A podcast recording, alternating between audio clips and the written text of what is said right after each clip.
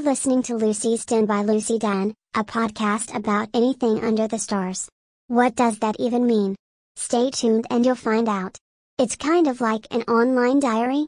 It's kind of intimate. It's kind of distant. There may be fiction. There may be facts. There may be breakfast. There may be hacks. And on this day, I write. Every day, I write.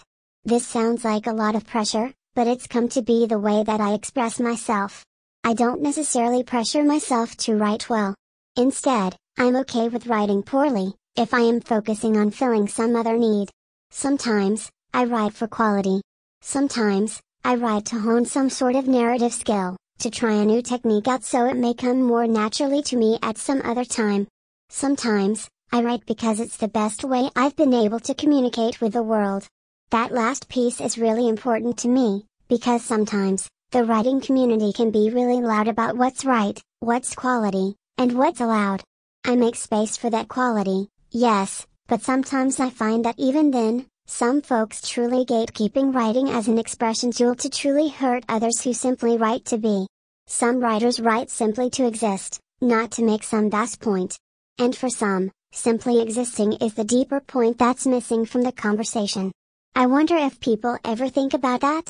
I wish more people thought about that, before coming out to gatekeep yet again. Gatekeep. It's such a word with such baggage. And so, perhaps I will disconnect from this, and instead, focus on something else. I will disconnect from this thought because I've already heard it out, and I'm ready for whatever else there is in the world. Hopefully, it's the happy stuff.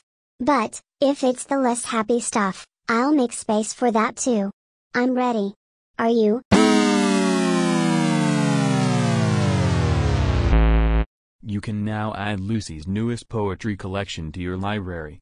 Tiny Poems from the Pandemic. Poetry of all the moments in between is now available in ebook and paperback format. Be sure to tag her on Instagram and Twitter with your purchased copy. Like this episode, don't forget to share this with one other person.